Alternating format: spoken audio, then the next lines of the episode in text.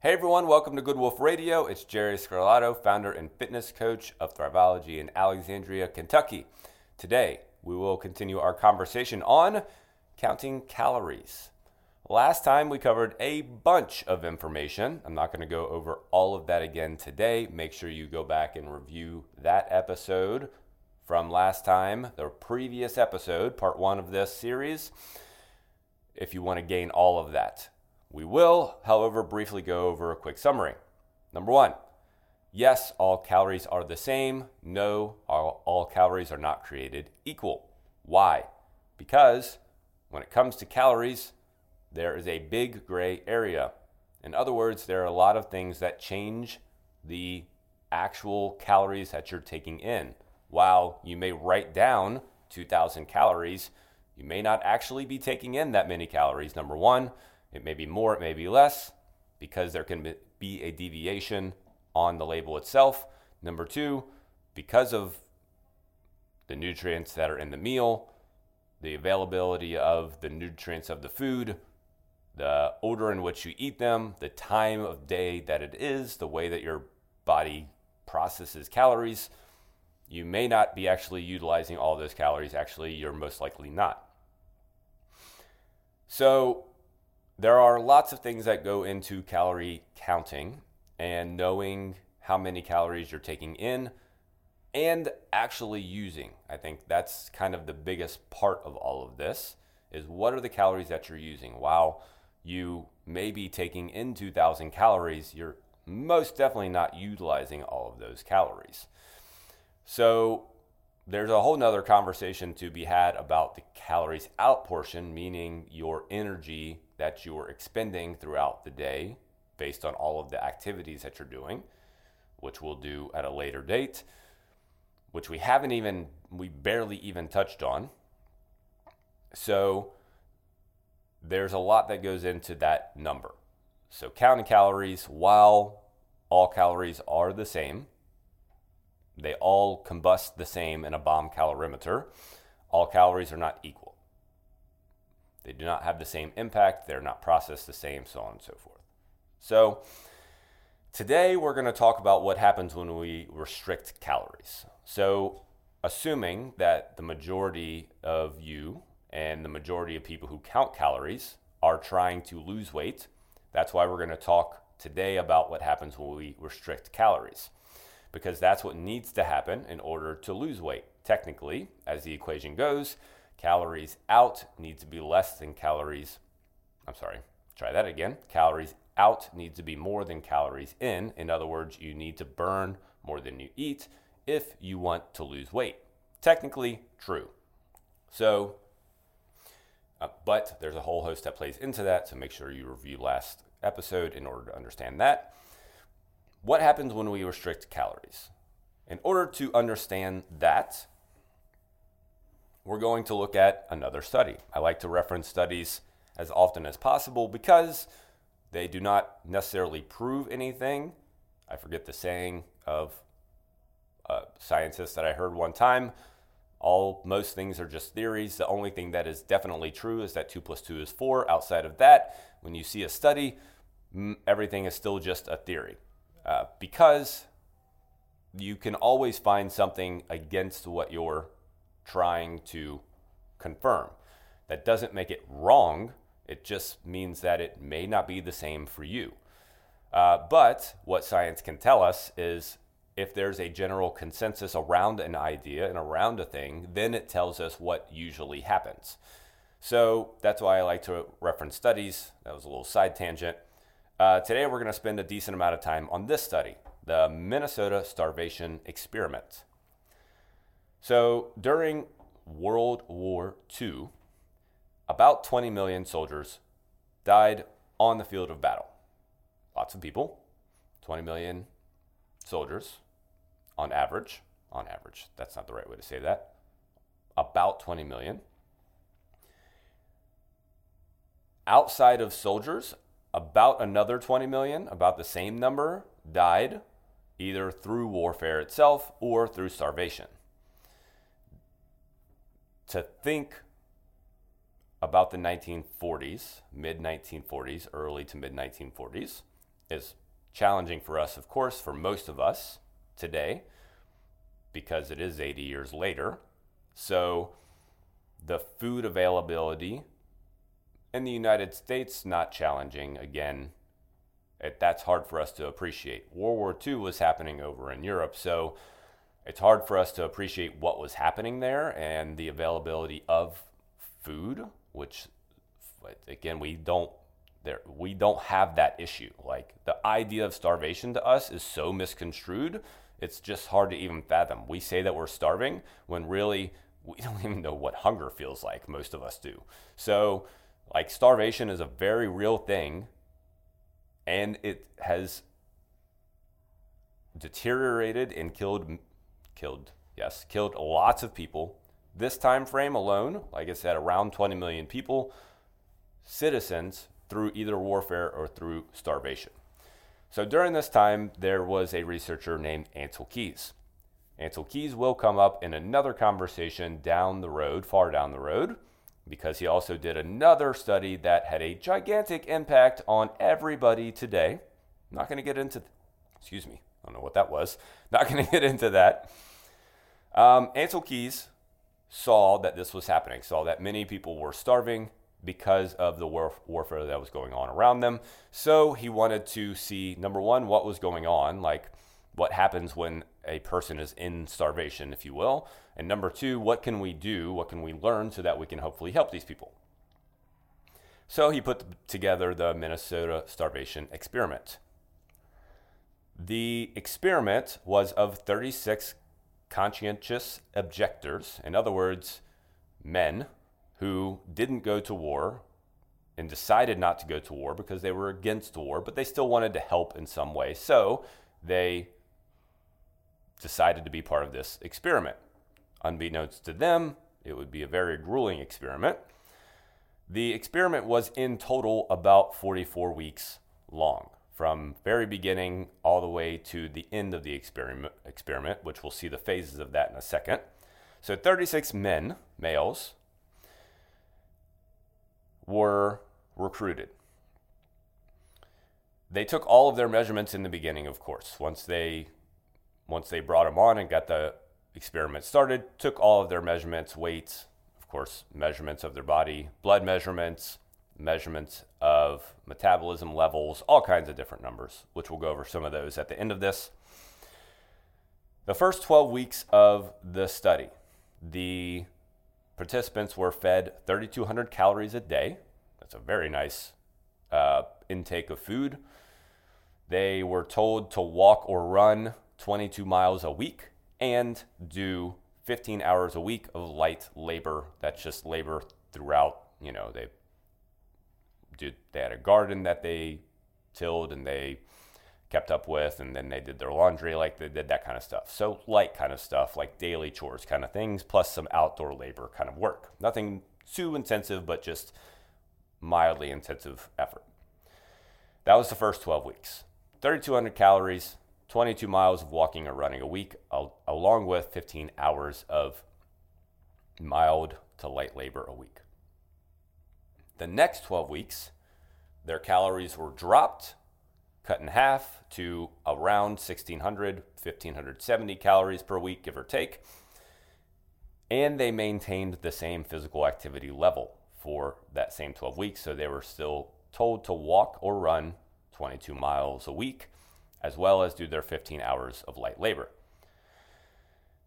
After that time frame, so that's 24 weeks right there, they did about a 20 week re- refeed, if you will. So they ended the 12 weeks of starvation or energy um, deficit and slowly refed them, added their calories back in over the course of 20 weeks. So it wasn't just like, hey, stop, bam, added all their calories back in. They slowly, systematically put their calories, um, added their calories back in until they got to a baseline level at the end of the 20 weeks. It was probably before that, but you get the idea. Okay, so that's the layout of the experiment 12 weeks of probably excess calories, nah, maybe 3,200 calories if they're doing that much activity. They probably are breaking even. And then 12 weeks of 1600 calories a day. So they literally cut it in half, but they maintained their physical activity level. What happened? At the end of that 12 week period where they went from 3200 calories to 1600 calories, so that's what we're focusing on is that 12 week period. That's a diet, a 1600 calorie diet, if you will. During that time frame, they lost on average 25% of their body weight, which most people are like, that's great. 25%, that's fantastic. That's what I'm trying to do. Okay. Um, so the average male in the 1940s weighed about 170 pounds. So they lost 42 pounds, about, which brought them down to 128 pounds. If you can imagine, 128 pounds on a 5'8 frame, male, pretty svelte, pretty skinny, mostly emaciated looking, so pretty thin. Their resting metabolic rate dropped, went down by 40%. What does that mean? So, your resting metabolic rate is what most people are talking about when they talk about metabolism. Oh, my metabolism is slowed down, mm, blah, blah, blah, blah, blah. That's why I put on weight. When most people talk about metabolism, generally what they're talking about is resting metabolic rate. It is the amount of energy that you're burning by just being around and laying around. Their, that went down by 40%. In other words, their metabolism slowed down by 40%. Uh, what else happened? Oh, what, oh, the calories per day. So here's how they measured that, or one of the ways they measured that. Um, on average, their resting metabolic rate was around 1,500 calories per day to begin with. At the end of that 12 week starvation, it was 900 calories per day. Significant drop in calories that they were burning. What else happened? So, so far, not too crazy, and most people are maybe still thinking, oh, that's okay, I'm still all right with that. What else? Uh, skin, hair, nails, all of that good stuff deteriorated. Skin becomes flaky, nails become brittle, hair becomes brittle. Uh, organ size shrank on average between 20 and 25 percent. That includes the heart, that includes the liver, that includes the kidneys, and all those good things. All of that happened. So, lots of things going on with the body due to this starvation. Um, after the refeed or during the refeed period, most of them return to baseline, their baseline weight. In other words, the weight that they started with within about 12 weeks.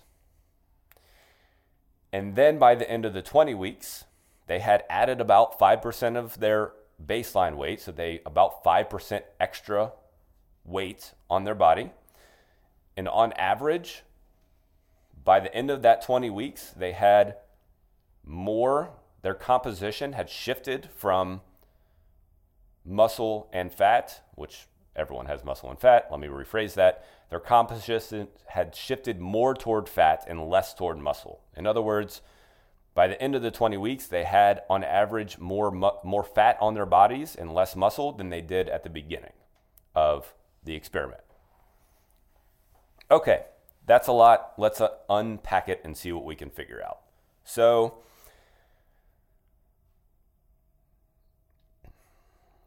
First, no, let's not do that first. If we go back to the results, lost 25% of their weight, their resting metabolic rate went down 40%, skin, hair, and nails all deteriorated, organs all shrank.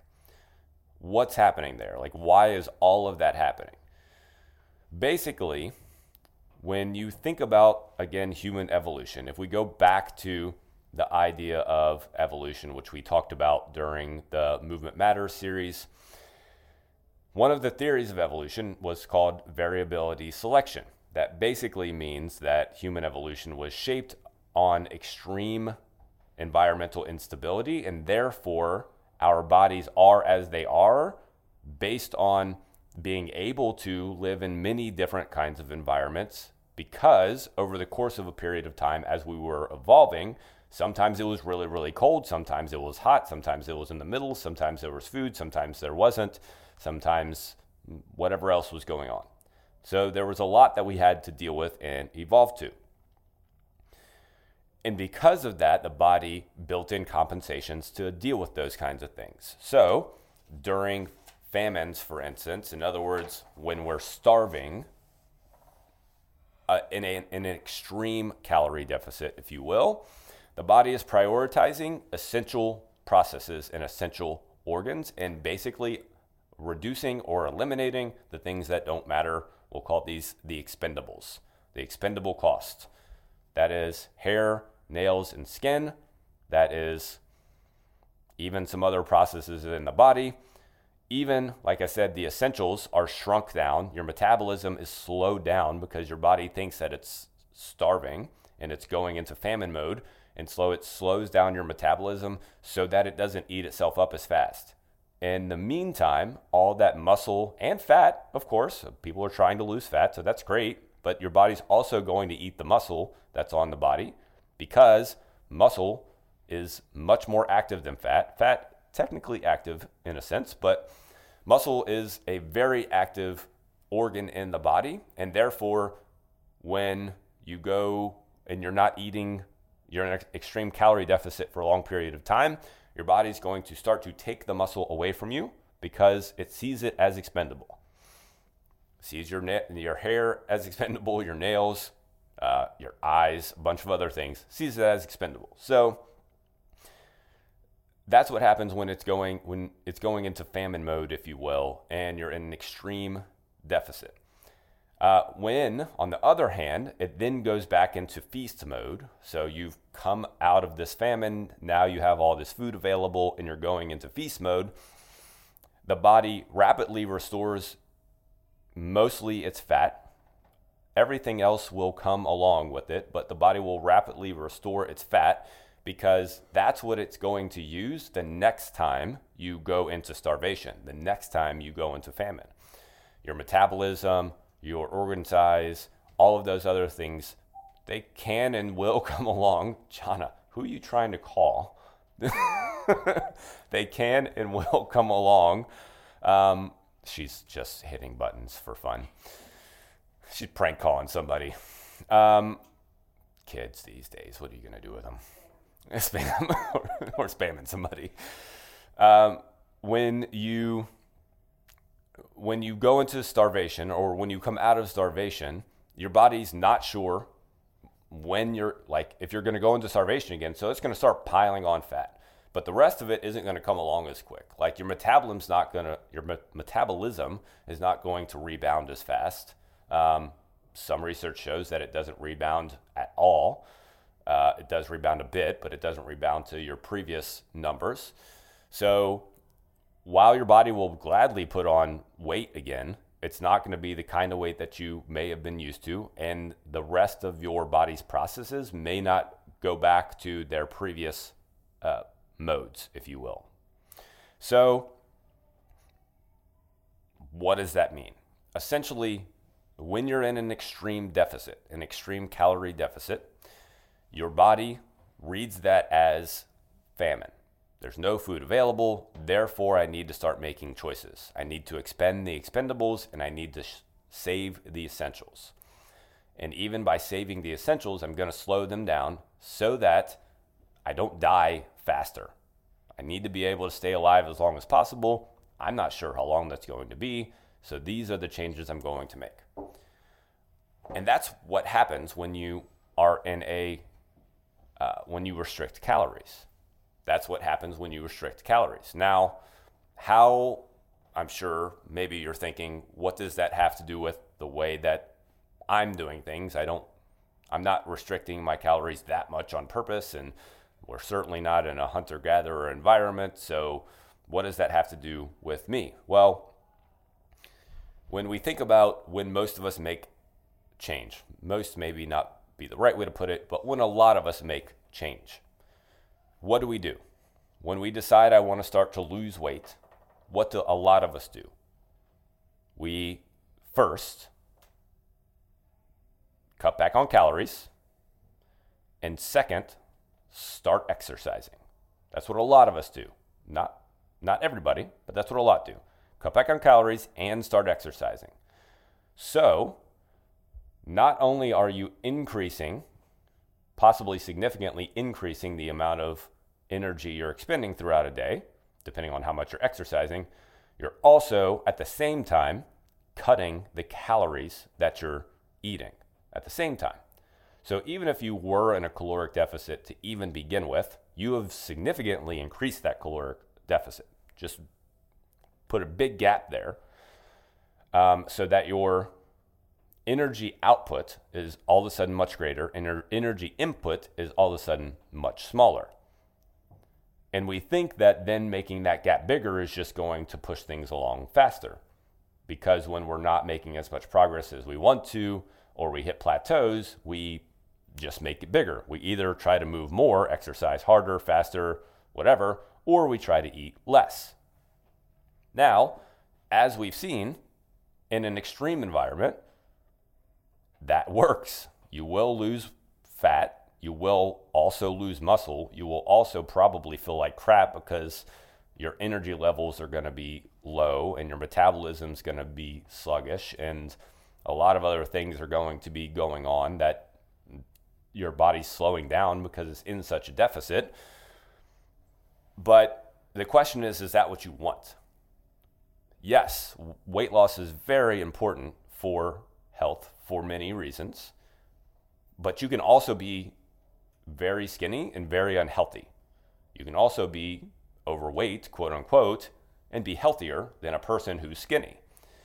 So while that transition is important for a number of other reasons, the question is what are you going to trade off for that transition?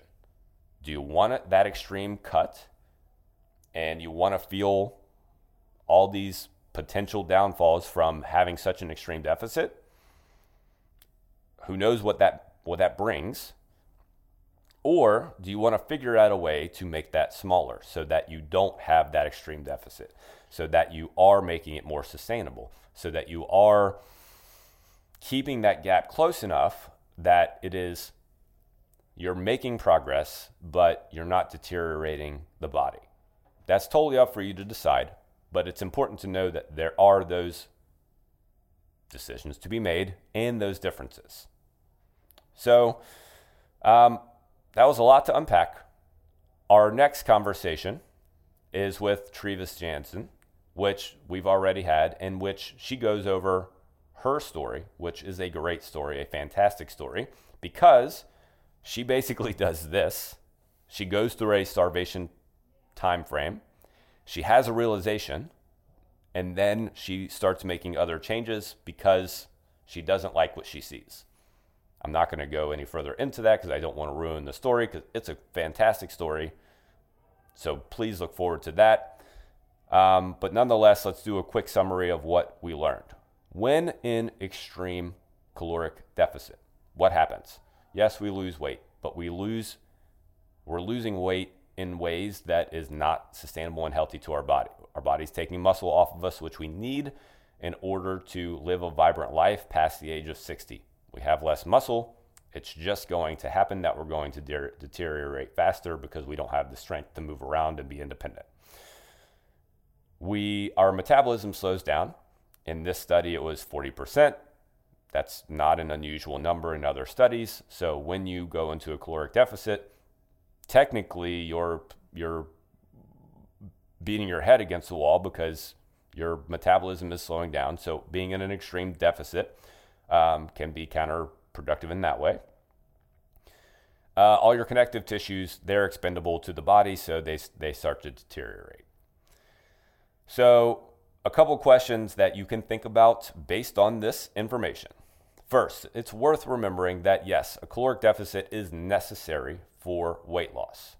But it's not as simple as calories in, calories out, um, or it's not as easy. It is that simple, but it is not that easy, meaning there's a lot that plays into both sides, calories in and calories out. There's a lot that plays into it. So it's worth remembering that. Here's a couple questions. Number one, am I paying attention to the types of food that I'm eating? In other words, last time we talked about processed foods and the continuum of processed foods. All foods are processed, some are more so than others. Are you paying attention to those kinds of foods? And if you're having more processed foods or less processed foods, that's going to impact your calorie consumption and the utilization of calories from your body.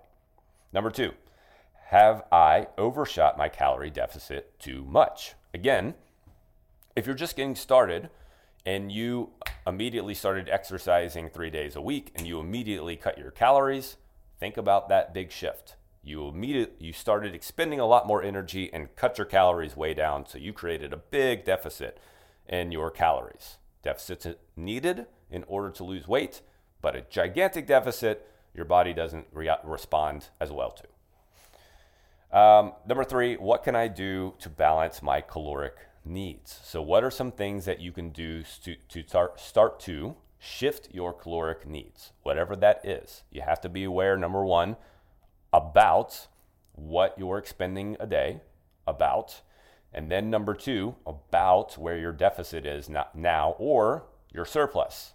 If you're in a surplus and you're trying to lose weight, it's worth being aware of it, which is why counting calories can be very useful. Understand that counting calories is just a tool. It is just a tool to help you help, not just, but it is a very useful tool to bring awareness to where you are. You have to do that for some amount of time sometimes in order to know what's even going on. If you don't know what's going on, you can't change anything. It's almost that simple. You can start to change, but you don't know what you're changing. So know what you're using counting calories for. Use them effectively. If you if you use them ineffectively, it's just going to be much more challenging. So that's that. I could rant more, but it's not going to be useful. So we're going to end it on that that bang. that was my hands banging on the table. Um, okay, make sure that you subscribe. That was my hands again. Make sure you subscribe and share. Subscribe and share. Uh, we have some exciting things coming up. Um, so I'm just going to say it so that it's kind of in the back of your head. I can't say for certain. You'll hear about them in the next couple of weeks, I think. But, uh, but we'll see. We have some things that will help you along this journey, most definitely. Nonetheless, make sure you share with your friends so they, they get the good news too. And until next time, my friends, here's to your success and health and fitness mastery.